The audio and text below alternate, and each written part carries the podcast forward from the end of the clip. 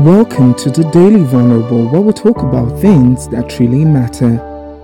I was telling someone I had a, member of my team who would give criticism, and, and, and I loved this person because person you'd be thinking this way, the person would come from this way, and and so the person, person always had the idea that you know we're all idiots, everybody's an idiot, you know.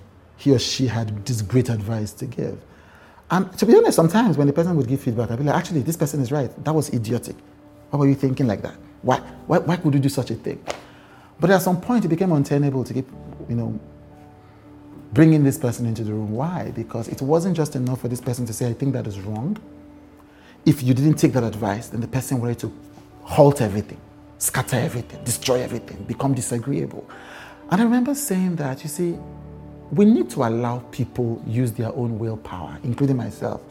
Like, you can give me advice, but you cannot insist that I take the advice. If you insist that I take the advice and that you are trying to usurp my willpower, you are trying to replace my capacity to make my own decisions with yours.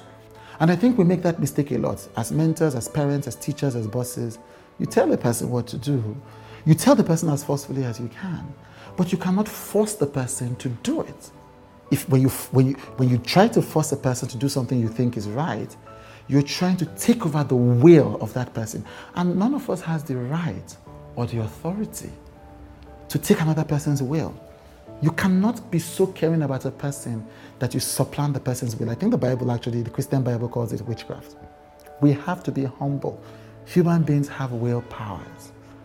And no matter how well intentioned you are, you must respect their capacity, their rights, their authority, their personhood in making their own decisions. You make yours, you let them make theirs, and if they make mistakes, allow them the space to learn from their mistakes.